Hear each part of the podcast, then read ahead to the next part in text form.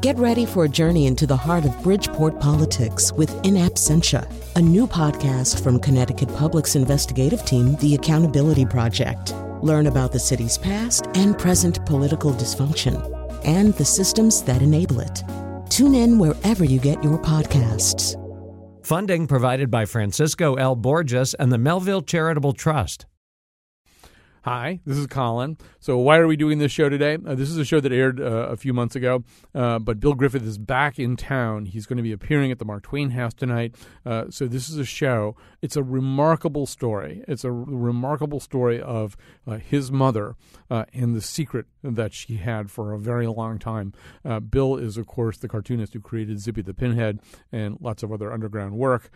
so, he unfolds this story for you in what amounts to a graphic novel, uh, and he tells this uh, amazing story. I don't want to say too much, really, because it's better if, Bill tells it to you. But um, so so listen to this. Uh, and then consider uh, also going to see uh, Bill tonight uh, at the Mark Twain House. That's at 7 p.m. Here in Hartford. All right, here we go with Bill Griffith. Okay, kid, what do you got for me? Max McGreenberg Quality Syndicated Features is looking for the hit comic strip of 1947. There's eight newspapers in New York, and they're all buying. Give me your best stuff. Mr. Greenberg, I've been working on one called Old Opie Dildock and the Okey Dokes. Old Opie Dildock and the Okey Dokes. It takes place in the Middle Ages. The Middle Ages? What am I, kid? Sir Walter Ivanhoe? Look at these panels. You got a bunch of talking trees. That's right, sir. The, the trees, they all have different personalities. You know who's got different personalities? My wife, all day long. She's gonna say, Max, how are we gonna pay the bills with talking maple trees? Okay, how about this one? Danny Dugan and Dixie Dreamer and Dobbin the Difficult Donkey. Huh? Danny Dugan and Dixie Dreamer and Dobbin the Difficult Donkey. Mm-hmm. By day, Danny and Dixie are doctors of dentistry, but they spend a large proportion of their time fighting spies and super criminals with their donkey who has magical powers. You know what I say about Danny Dugan and Dixie Dreamer and Dobbin the Difficult Donkey? What? No, no, no, no, no, then no, no, no, with the side order of you must think I'm stupid. Kid, it's 1947. The war is over. People want to laugh and sing. They don't want to watch a donkey chasing spies around a dental clinic. Why didn't you say so, Mr. Greenberg? Take a look at Flyin' Jenny and Ed the Talkin' Plum. Hilarious knockabout comedy. Take a gander at this one where Ed the Plum says, I'd like to, Jenny, but I got a bad feeling in the stomach of my pit. Yeah, I got a pit joke for you, kid. Knock, knock. Who's there? Avocado. Avocado who? Avocado yourself over to somebody else's office and drive him into bankruptcy. I enjoy being solvent. I don't get it. You know what you can get, kid? Out. Get out. I guess he doesn't want to see this trip with the dog named Snoopy. Oh well. Today on the show, Bill Griffith's deep dive into his mother's past takes him into the comic books and comic strips of yesteryear. And now he was the basis for Alexander Bumstead, Colin McEnroe. You know, it's not something that's that obvious, but then when someone says it, that I was the basis for Alexander Bumstead, who admittedly is a minor character in Dagwood and Blondie. People go, "Oh, that's not, yeah, I get it now. I see it. I, I can see the resemblance." That would be a joke you would only get probably if you'd read a lot of comic strips, which I have and which Bill Griffith has, and of course he's drawn them too. Bill Griffith is here in studio with us. He's the cartoonist who brought to life Zippy the Pinhead. Uh, Zippy the Pinhead is a character who's fond of saying things like, "All of life is a blur of Republicans and meat." And can you repeat that in Portuguese? He recently gave voice to a question subconsciously nagging all Americans: When do I get my own Large Hadron Collider? Uh, but Bill Griffith has been doing something else recently. Uh, he's been working on a graphic memoir. I guess sort of graphic in two senses, too, kind of. And it's called Invisible Ink My Mother's Love Affair with a Famous Cartoonist. Bill Griffith, as I say, is in studio today. This is something you've mentioned to me a couple of times, and you've mentioned it kind of publicly a couple of times that you were working on this and that, that, that what, that's what it was about. The one thing you didn't really tell people was who the cartoonist was, right? Right. I wanted that to be a little bomb that would go off on publication day. And I guess it has. I haven't felt a lot of fallout from it yet. I haven't heard from any relatives. But um, yes, the, the man in question, very famous in his day, completely and utterly forgotten now, was named Lawrence Lariar, L A R I A R. When you say in his day, give us a sense. What's what's the time period here? Um, I mean, because in fact, you not only tell your mother's story here, you tell Lariar's story from well in advance of when he met your mother. His kind of attempt to come up through the ranks of comic artists uh, of his day. Lariar actually spans the decades from the 20s into the 70s. All the time pushing one idea after another. He had four daily comic strips, all of which flopped, one of which lasted four years before it was killed, mercifully. Um, it wasn't his métier, shall we say, the daily strip, but he did thousands upon thousands of gag cartoons, not of the highbrow New Yorker variety, more of the gals and gimps variety. Um, he did uh, How to Draw Cartoon Books, which were bestsellers. He did. He was an editor. He's known among all the gag cartoonists of his day as you know the go-to editor, the guy you had to please because he put out all these anthologies of best cartoons of the year. He was a workaholic beyond that that name. There has to be another name for him. Yeah, I mean, I think one of the ironies of his existence is that his goal kind of is to get that one Dagwood and Blondie, to get that thing that puts you on easy street. You know, not that being a daily cartoonist is really easy street, but to get the one thing that you do and the checks come in yeah. and you're all set. And his life was exactly the opposite. He wrote for television, a little tiny bit. I think he wrote for radio a little tiny bit. He wrote he, 16 crime novels, yeah. all of which are pretty good. They're not Raymond Chandler, but they're in that the tough guy vein. They're they're they're pretty good. Tough guy with purple prose, based on the excerpts that have, that appear in in balloons throughout this book, and they all involved either a cartoonist detective, or they took place in a cartooning environment. so, and and so yeah, he he and he wrote a lot of gags. He wrote gags that could be, in fact, transferred from the printed page to cocktail napkins. Back in an era when that was kind of a thing, right? That there were this, there was yeah. sort of a naughtiness, a naughtiness that transgressed against a whole bunch of norms that, for the most part, don't exist. There, right there was now. a huge, I don't know what to call it, very soft core cartoon market and audience. You know, you look on a newsstand in 1935, 1945, you'll see dozens of now completely forgotten gag magazines that featured you know big busted gals on the cover and inside lots of secretary jokes and innuendo jokes. And you know this was a time when there was very little outlet for that stuff.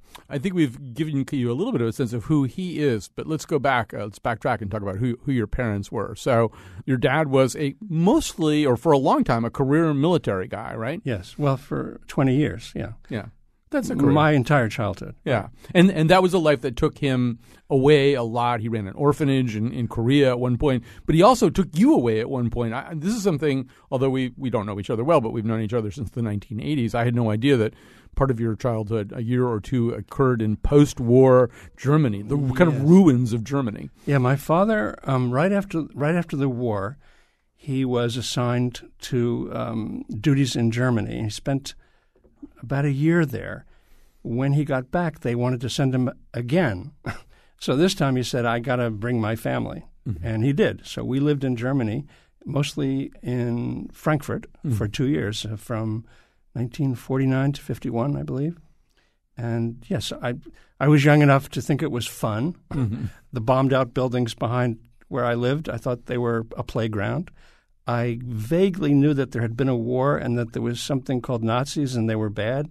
Mm. It wasn't talked about. This is a classic case of the adults not talking to the kids. Here I am in post war Germany and I'm fairly oblivious that the world just went through an incredible period of turmoil.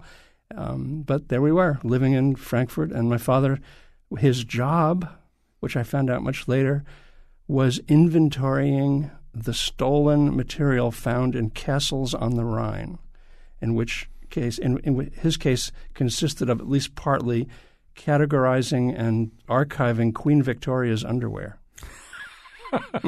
that is, I don't think that's mentioned in the book. He, he told me about this later, partly to tell me that he didn't steal any of it. He wanted me to know I, he didn't pilfer any of this, but all around him, the other guys he was working with were stealing like crazy.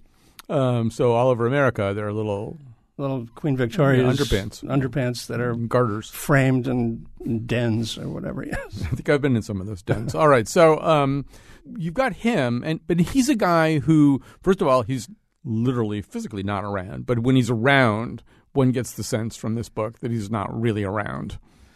Yeah, only just before he died, when he was fifty-seven, in a in a autom- in a uh, bicycle accident, did we begin to start talking. Before that, it was he was the classic withholding father, withholding approval, withholding all kinds of stuff.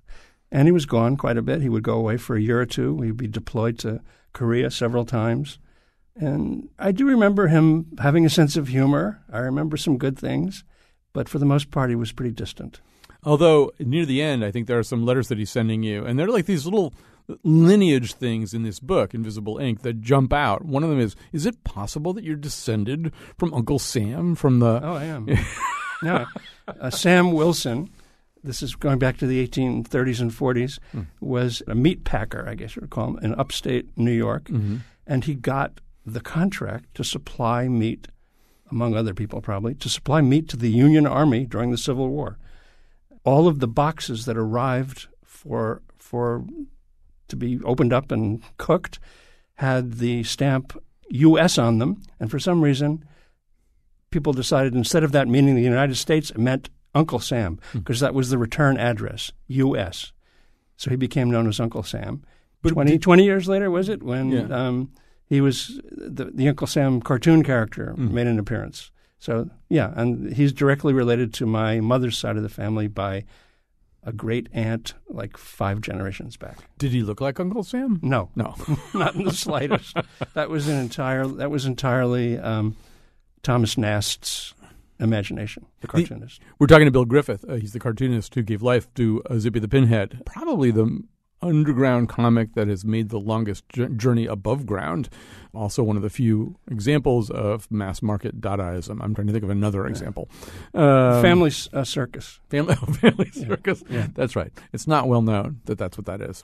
We did a whole show about Dadaism, and I can't believe I didn't think to have you on that show. Yeah, I listened to that. I was fuming the whole time. you were fuming. You were Yeah, just like fuming. throwing chairs around the, Yeah, the house and going, "I can't believe I'm not on the show." Yeah. well, Um, well, you're on the show. okay. All right. So the book is called Invisible Ink My Mother's Secret Love Affair with a Famous Cartoonist. We both have left handed fathers, and mother's name Barbara. Oh, really? Uh, yeah.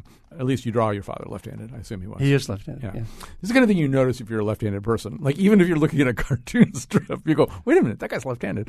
Um, How did you know he was left? Did I say he was left-handed? no, you book? draw him. You draw him left handed. Oh, okay. Yeah. Okay. No, I'm telling you, that's the kind of weird obsessive.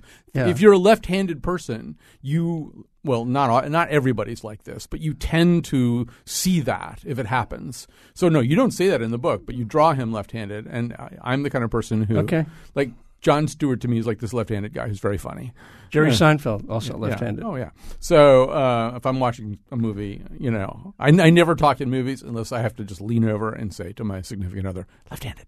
Um, your mother seems like even prior to the meeting of this man who's going to be her paramour, and we should say that in in addition to having been, I mean, he was kind of what you would probably not unfairly call a hack, right? He's just a guy just cranking out as much work as he possibly can, most of it as commercial as he can commercial as he can possibly Ab- make absolutely. it. Um, So hack is not an unfair word, uh, although the other part of him is that he appears to be this intellectual on the side. You know, he's a guy who'd rather go see a Mondrian exhibit He- than he, he had a classic bifurcated personality. He was kind of a classic New York intellectual guy. Introduced my mother to the art world, which she was unfamiliar with. Um, they went to Broadway plays. They went to museums. They didn't just have a hot sheet affair. This was a a love story. Right. It's a full blown relationship. It is, Yes. in a, and a deep, deep love, although also a very, very sexual relationship. Yep. Um, Yep. So, your, but your mother, prior even to meeting this guy, is a kind of thwarted intellectual. One senses. I mean, somebody who's who really wants to be a writer and is belonging to writers groups, and she's trying to live the life of the mind in Levittown, New York. Yes. Can't remember where it traces back to what the earliest attempts she made at writing were, but they would probably be from maybe seven, eight, nine years before she met Lariar. So I think she got it from her mother. Her mother was a totally unpublished writer. She wrote poetry and she wrote satirical stories. I've read a whole bunch of them. She was quite good, but never made any attempt to get published. My mother probably got the bug from her mother and tried very hard to get published and had small success when she met him, but very little. I think a big part of the appeal of the relationship at the beginning was that he was a published writer. He could teach her things about writing. She answered an ad in Newsday, Newsday, uh, New York newspaper, Long Island newspaper, for a part-time secretary. That's how the affair began, and it said his name, and it said it was a job involving his writing. It didn't say anything about cartooning. Mm-hmm. She was primarily a secretary who took dictation and made grammatical and syntax corrections for him. She writes in her diary that that was really what she did. That was her contribution. She made his crime novels grammatically and syntactically correct. I should say this. I haven't said it yet. This book is. It really is. I'm not just saying this to be ingratiating. It really is kind of spellbinding. I mean, it, it, it is a hard book to put down once you start it. It's done in recognizably the style of Bill Griffith. If you're a fan of Zippy the Pinhead, a lot of the artistic chops are, are very similar. But then, of course, there's no Zippy. There's no none of that kind of stuff. A little uh, Zippy. A little bit of Zippy, but it's it's really and but and I really found it once I started. I really didn't want to stop reading it, which is, of course, that's what you want with a book. So it's so many different things at once, and we'll try to talk about as many of those things as we can. But ultimately, you're going to have to do this uh, yourself. Get the book and, and, read it. It's called Invisible Ink: My Mother's Secret Affair with a Famous Cartoonist by by Bill Griffith. So one of the things that it is is this really strange.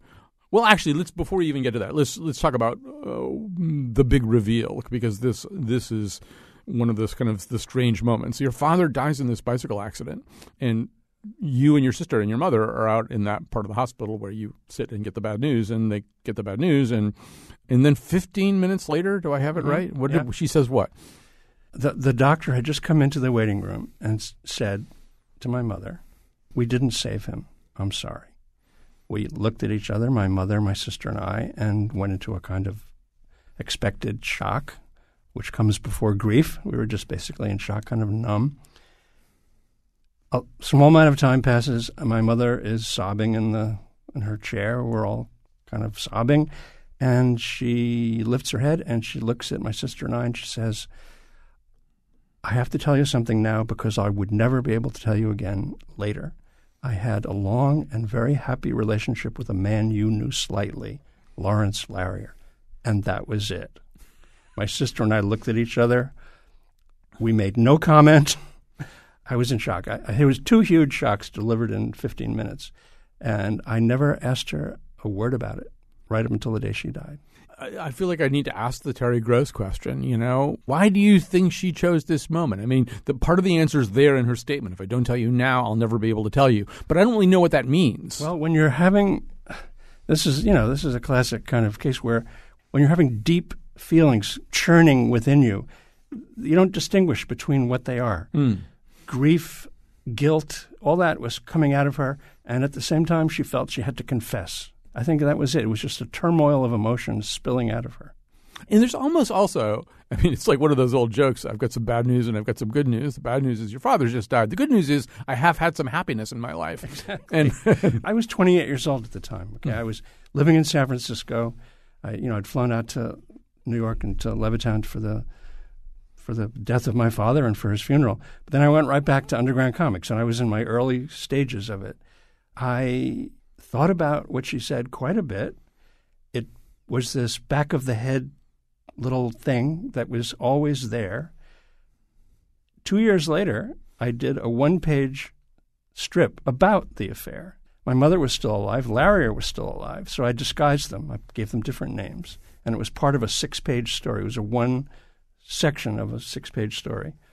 And I thought that was it. I, I'd done my bit. Mm-hmm. I had that thing that was percolating in the back of my head, I had now let out, and I didn't have to think about it anymore.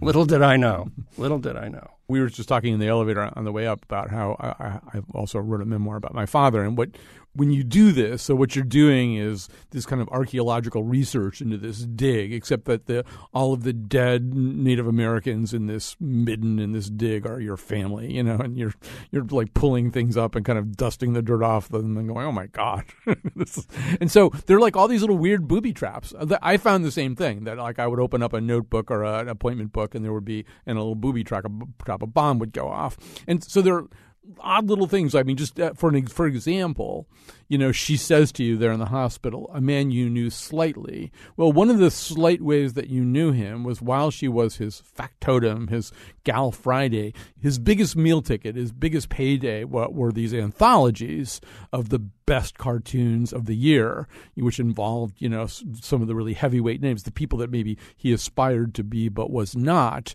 And that on one occasion, you as a boy helped your mother basically curate this thing and, and pick the cartoons because he was too busy. In effect, I did pick the cartoons. This was a series of hardcover books that came out every year from 1941 to 1971, I believe. It was Lariar's bread and butter. He was the editor. He asked every gag cartoonist in America to send them their 10 best, what they thought of as their 10 best, and then he picked a few out of those. In those days, there were not Kinkos on the corner, so these people sent the original art. Okay, so one day, this is uh, in the. You have to remember this is in the in the world in which Larry had 18 different projects going at once. So 1957, the first year my mother and he began their affair, I come home from school. Strewn all over the living room floor are original gag cartoons, original art. I spot Virgil Parch, my favorite cartoonist. I can't believe what, what how did this happen? Am I dreaming? And she says, Well, you know, my boss, my new boss, didn't have time this year to, to edit these. He said, Barbara, you do it. I have to make dinner. Why don't you, you know, look look them over? While she was making dinner, I piled up the ones I liked and the ones I didn't like. Those then became the best cartoons of the year, 1957. Six months later, I'm in a bookstore hmm. and I'm looking at it and I'm thinking, that's not Lawrence Lariar. That's me, the editor. And how old were you? I was 13. Yeah. but see, that's a story you knew. You knew that story, except that you didn't know the rest of that story, which is No. why why your mother would be in a position. I mean, you knew that she was his factotum, but you didn't understand really why she would be in a position of really almost intimate trust. You know, like you get this thing done. It's the most important thing I'm doing all year. You get it done. Well, you have to remember this is a 16 year monogamous affair, Yeah. both faithful to each other during the, that time. I have all the evidence I need for that from her diaries. And during this time, she has to keep it secret. People always ask me, What did my father know? I have to think at some point he did know. Well, he, he made withering remarks about He would Mr. make he would call Larry or Mr. Larry or in a, in a sarcastic tone. Make sure he pays you in cash, he would say. And she left the door. And to top it all off, Larry, early on in my mother's affair with him, gave her a caricature, a self caricature of him, which she then framed and put on her bedroom wall facing the bed. Mm-hmm. So my mother and father in bed, looking down the bed towards their feet, they see Larry floating on the wall. We're going to take a break in just a second, but before we do that, I, I mean, this so this a lot of this book, you finally open up some boxes that belong to your mother, and you do find a novel that she wrote that's a thinly disguised roman à clef about this, and there's you know a lot of other material that she helps you kind of piece together this story. And it's you know it's like the story of a, a there are other stories of long running monogamous affairs in which the people experienced real love and and maybe a kind of sexual gratification that they haven't ever gotten anywhere else. But there it, it's hard too, right? You can't really explore each other the way that you, maybe you would if you had unfettered amounts of time. And so one of the little centerpieces in this, and I I bring it up because I ran into you last time I saw you. We were both at a production of Guys and Dolls at the Goodspeed Opera House, and you said some cryptic thing, and I think your wife Diane said something like, "Oh yes, well you'll see what this is all about soon enough." And I think you might have mentioned that one of the songs in the show was your mother's favorite song or favorite Broadway song or, or favorite, and it becomes a little centerpiece in the book. Just tell quickly the story of, of Larry and, and, and she going to the show. Well, this was the original production of Guys and Dolls, so whenever that was in the late 50s, maybe mid 50s. And my mother, I imagine some of the scenes, obviously, with Larry. or I don't have a, a little a fly on the wall to tell me, so I have to imagine based on her writing her diaries. She said, let's not just stay in the hotel room. They had Their affair was all conducted in a hotel room in the Shelton Hotel, 43rd and Lexington, New York. Um, she said, let's go out. Let's do something fun. So he says, "Well, I, I know a guy. I can get tickets to Guys and Dolls." Oh, she, she says, "That's incredible." They go see Guys and Dolls. My mother becomes infatuated and obsessed with all the songs, and especially "Sit Down, You're Rockin' the Boat," which has a kind of double meaning right there for her relationship with Larry. When she leaves, she buys the album. She brings the out. This is this is how Larry entered my life through a side door. He was in effect my shadow father. He was a cartoonist. he loved art. He introduced my mother to not only the Guys and Dolls, which I then, I then heard played over and over again, but Picasso. All of a sudden, a Picasso book appears on the coffee table. That was because Lariar mm-hmm. got it there. My father had zero interest in art of any kind. My mother was a smart woman and knew a lot about writing, but not a lot about art, and Lariar introduced that to her.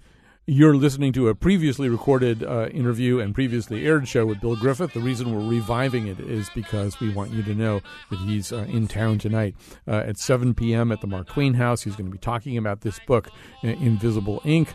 Uh, we recommend that you go to it. this is part of their bookmark series, and uh, we'll be back with more of our conversation with Bill Griffith. Myself, sit down, sit down, you're rocking a boat, and the devil will drag you under with a soul so heavy you'd never float. Sit down, sit down, sit down, sit down, sit down, you're rocking a boat. Sit down, you're rocking, sit down, sit down, sit down, you're rocking boat.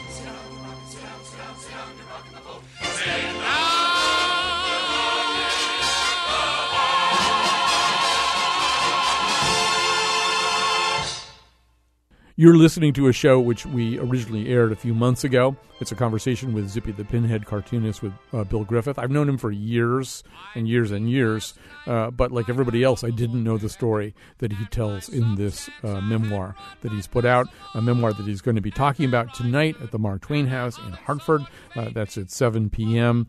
Uh, so let's delve back in and hear more about Bill and his mother and her incredible secret. Sit down, you're rocking a boat. People all said, sit down, sit down, you're rocking a boat. I've told Bill that after this show, he should go home and go into a room and draw the blinds and then get on YouTube and listen to the Don Henley reggae version of "Sit Down, You're Rocking the Boat" because you'll you'll never be the same afterwards. I, am I'm, I'm dreading the moment, but I, I will do it. It's going to change you. You of all people, you can't shrink from no. kitsch and bad culture. Hey, I, I mean, listened to William Shatner's psychedelic album at least once. The, you know the Ben Folds one is pretty good. I mean the William Shatner. What's it called? It's called. It's some joke about him too. I can't remember what. Yeah. Even the name is some joke about him. I'll, I'll, look it up. It's actually not bad. There's a really good thing he does with Henry Rollins. All right, so we're talking about Invisible Ink, and so let's talk about. I mean, in some ways, this is Zippy meets Freud. I mean, I've written a memoir, but you're writing a book that's really, really difficult because you're really having to deal with your mother as an erotic figure. You're having to recreate on your drafting table her in the embrace uh, of this man. I don't know if it's even possible to talk about what that's like psychically, but first of all, something I'm sure you didn't go into without a certain amount of trepidation. Yes. um, the dread in doing that is that you become in any way excited by this material. shall, we, shall we say? Okay? It did not happen. Yeah. I have to say, it did not happen. That may be because I have a really good repression device that I inherited from my father. Who mm-hmm. knows? But yes, to draw your mother having sex mm-hmm. several times is a challenge. And I put it off as long as I could when I was doing the book. I think I went beyond that moment and then came back. I think it was very short after, shortly after I did it, though, either the next day or the day after. I had a dream, which I recount in the book, in which my mother appears in a sleeping bag, mm-hmm. all zipped up on my drawing table. I come down to the drawing table, I tap her on the shoulder. She wakes up, gets out of the sleeping bag, and says, That was refreshing. Get back to work. and I took that as her approval of my project. Well, I want to talk about that approval. So, uh, by the way, we're going along here. If anybody uh, has a comment and question, you can tweet us at WNPR Collins. So, there's always a struggle when you're doing a memoir about th- that whole question of permission. Um, how many people do you have to talk to to get permission? If you have any living relatives, do you have to talk to them? What if they say no? What if they want creative control over scenes that involve them? And then the dead. The dead have to, at some level, give you permission, right? I mean, the dead, not literal permission, but some you have to make some kind of psychic connection with the dad well, so that you feel permitted. You have to remember, my mother left me two journals, big, big, thick journals, which were in effect diaries. Mm. On the one in which she talks about her affair, she wrote on the front of it in ballpoint ink, for Bill and Nancy, mm. me and my sister. I never saw this when she was alive.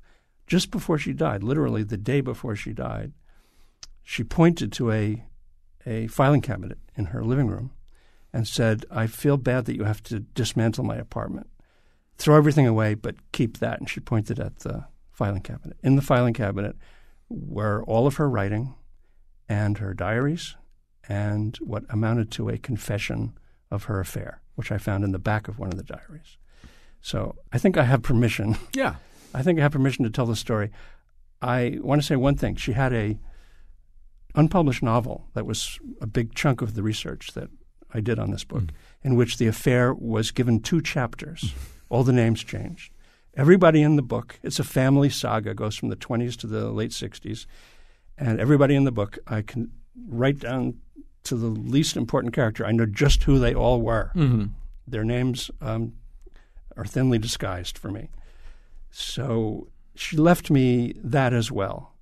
And in that, I got what would amount to scenes between her and Larry that had emotional resonance because they were novelistic and sex scenes as well. So I used that, and I when I do in the book, I refer to it so you know what I'm doing. I used two two devices. One was to tell the about the affair through her depictions of it in the novel, and the other was from her journal and diaries, my imaginings of what things might have been. You know, it's interesting because last night I saw Christopher Shinn's uh, play an opening in time, and it does involve a couple who fell in love while married to other people, uh, and then take thirty years to do anything about it.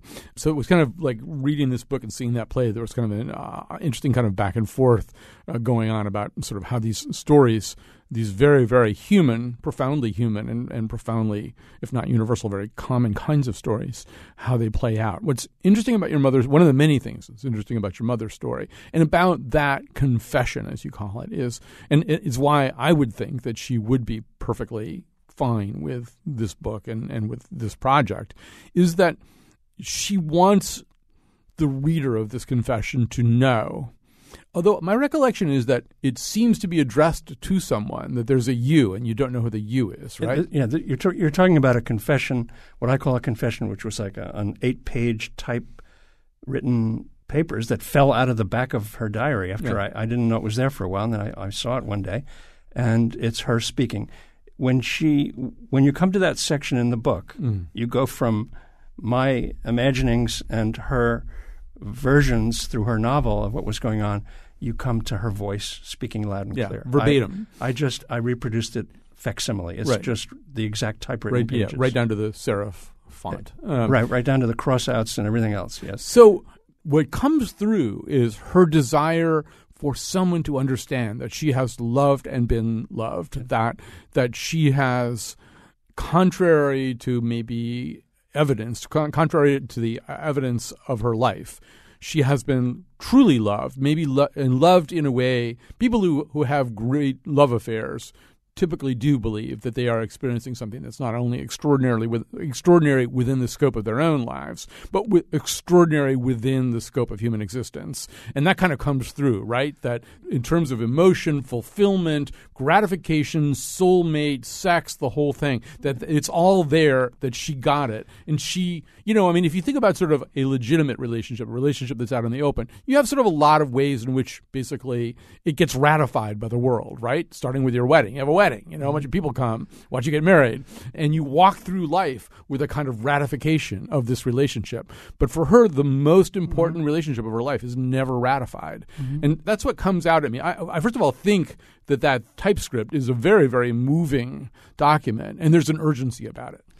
And you have to remember, my mother was a writer, mm-hmm. not a famous published writer, but a writer. So when she begins this confession, it's kind of it starts out kind of stumblingly. It starts out uh, almost stream of consciousness, but within a paragraph or two, her writer self takes over, and she makes a compelling, emotionally available, beautifully written description of her love for this man and her condition because she wrote it in 1972, right after my father died, and this was a this was a crucial moment in the affair. What was going to happen now? The, her husband is dead. Can Larry leave? He was married. Can he leave his wife? Can they can they marry? Can this relationship take on a whole new level, a whole new meaning?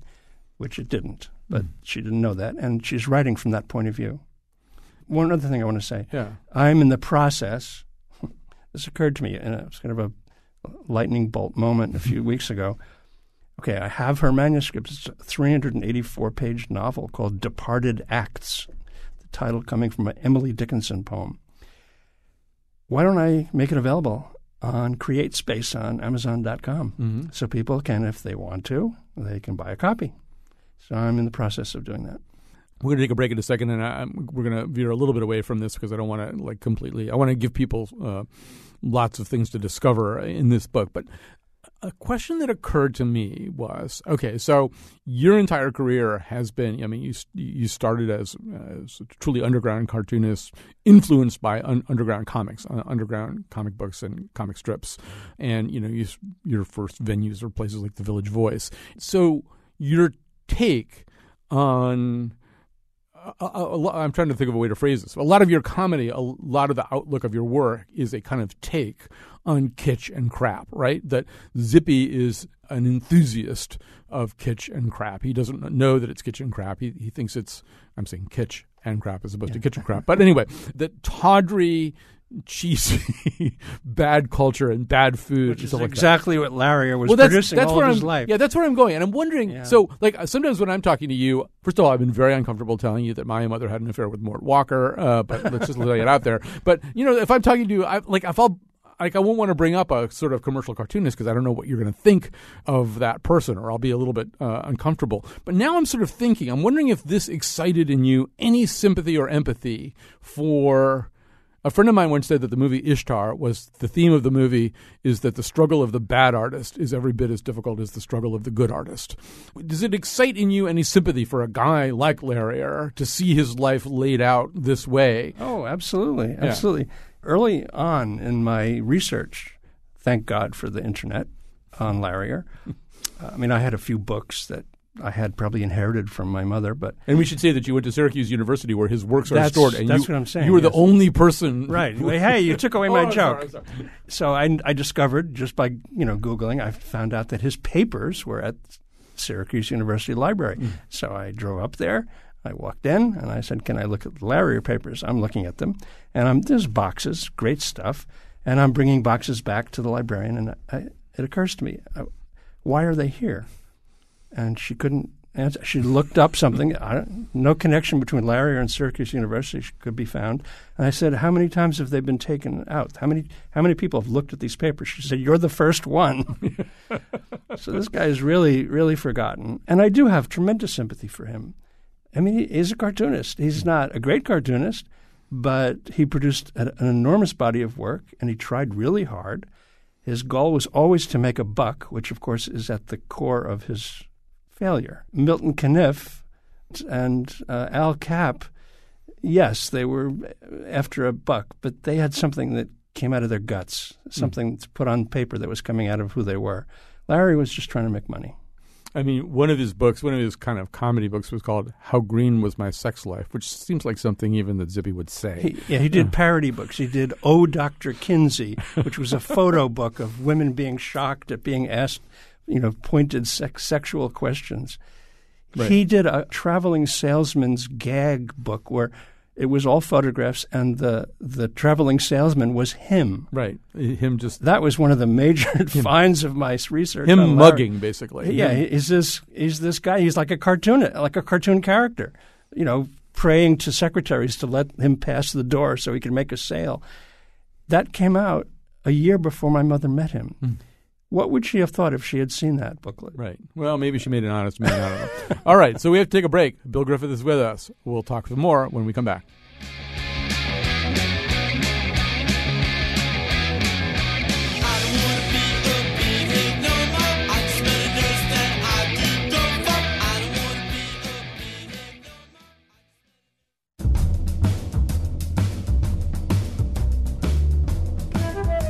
Too late to pitch Tug Transom and his Tatlin Tater Tots. Today's show was produced by Tucker Ives and me, Chion Wolf. Our interns are Dan Not Charles Schulz and Sarah Flaherty. The part of Bill Curry was played by Hi and Lois. For show pages, articles, and photos of the Here and Now staff redrawn as characters from Steve Roper and Mike Nomad, visit our website wnpr.org slash Colin. On tomorrow's show, we're back live with the nose. And now, back to Colin.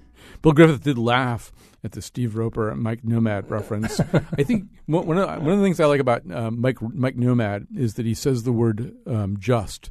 J I S T. It's actually it's written that way. Oh. Obviously, just, Yeah. just. Yeah, I, I, I just can't do it. Yeah. All right, so the book is Invisible Ink, uh, My Mother's Secret Love Affair with a Famous Cartoonist by Bill Griffith, who's sitting right here.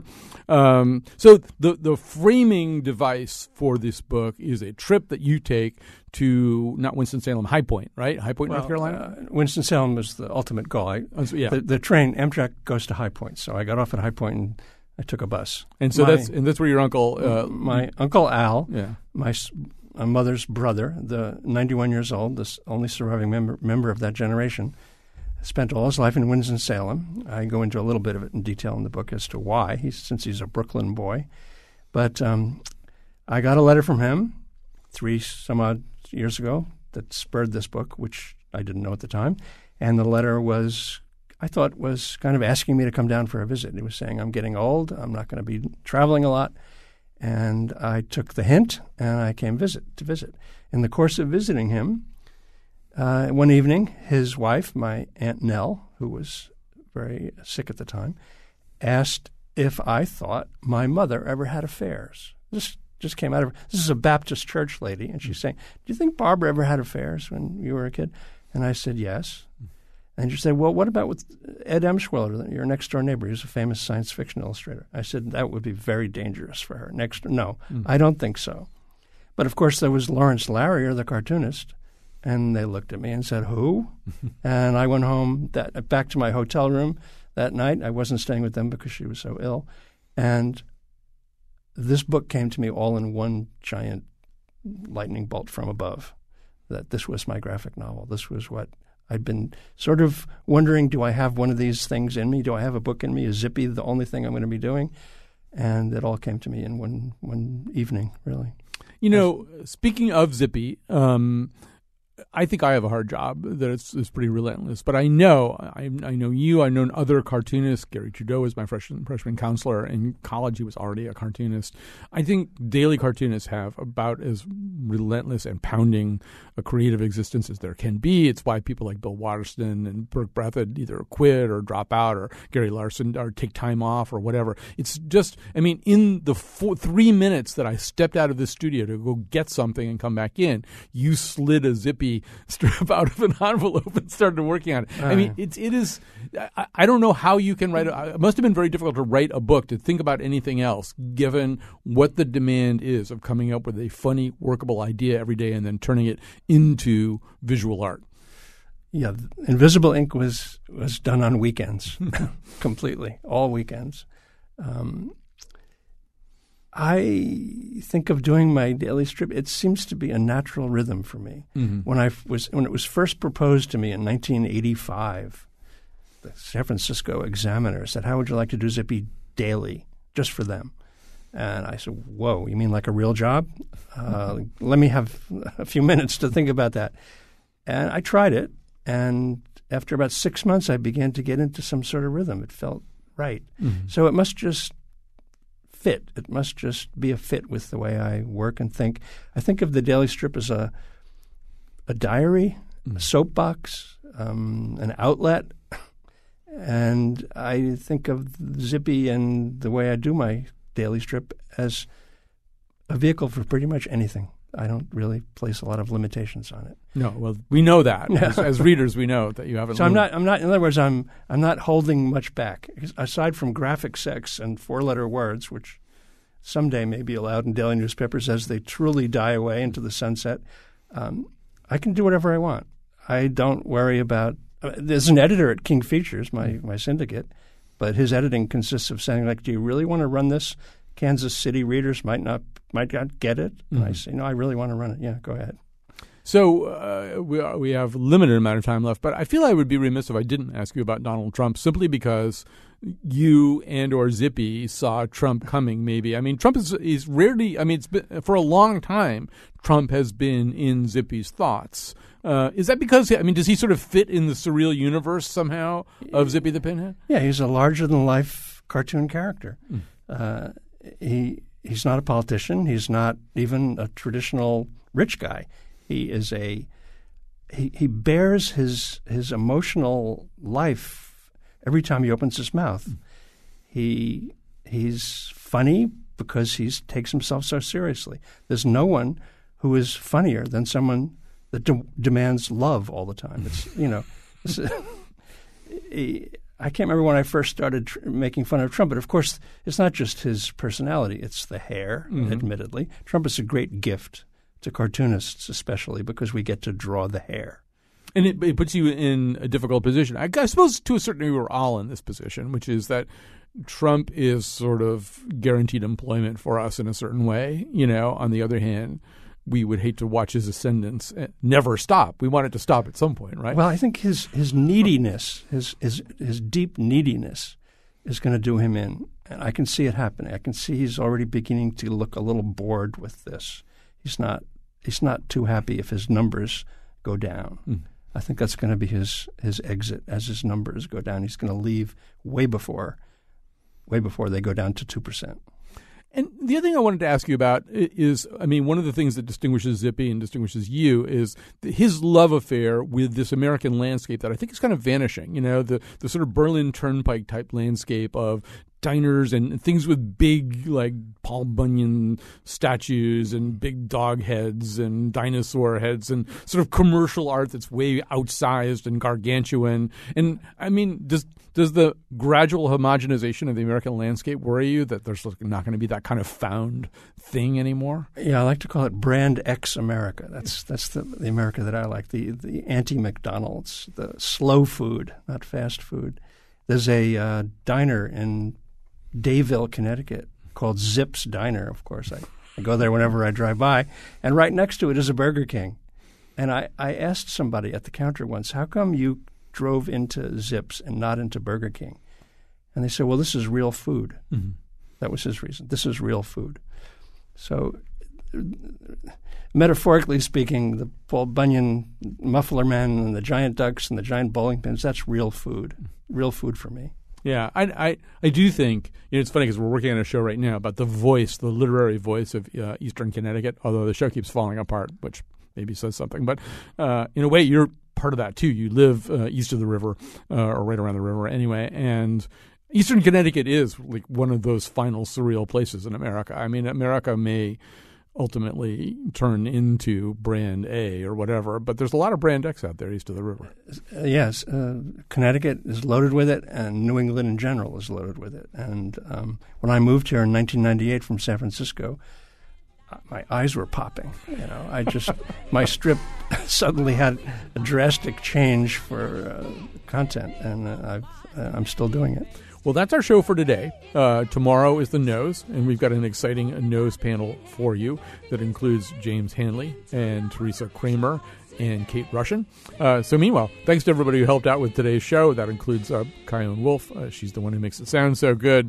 Uh, and our regular producers, Betsy Kaplan, Josh Nilaya, uh, our tweet master, Greg Hill, all of our wonderful uh, interns. And we want to remind you that the reason that we kind of dusted the show back off for you today is that Bill Griffith uh, the protagonist of the show, is going to be tonight at the Mark Twain House at 7 p.m. in Hartford. You you should consider uh, just showing up for it, or you could probably call them in advance. Uh, go to the themarktwainhouse.org to learn more about it, or you can call 2470998, area code 860. Uh, it's a free event. It's followed by a book sale and signing. Uh, probably a good idea to get that reservation. Anyway, join us back uh, for the nose tomorrow.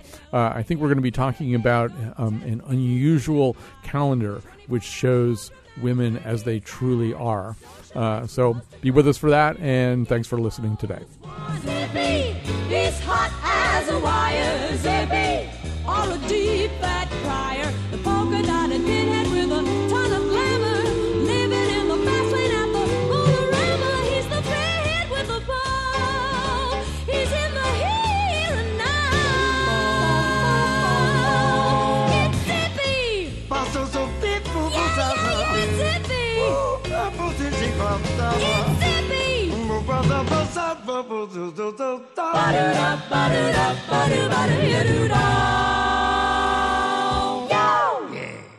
All right, hit me with some more ideas. Okay, there's this overweight orange cat and his owner. No. Uh, there's a Viking and his fellow warriors. Nope. A young boy and his stuffed cat who comes to life. No, no, no. Is that all you've got, kid? A woman named Kathy. She says, "ack" a lot.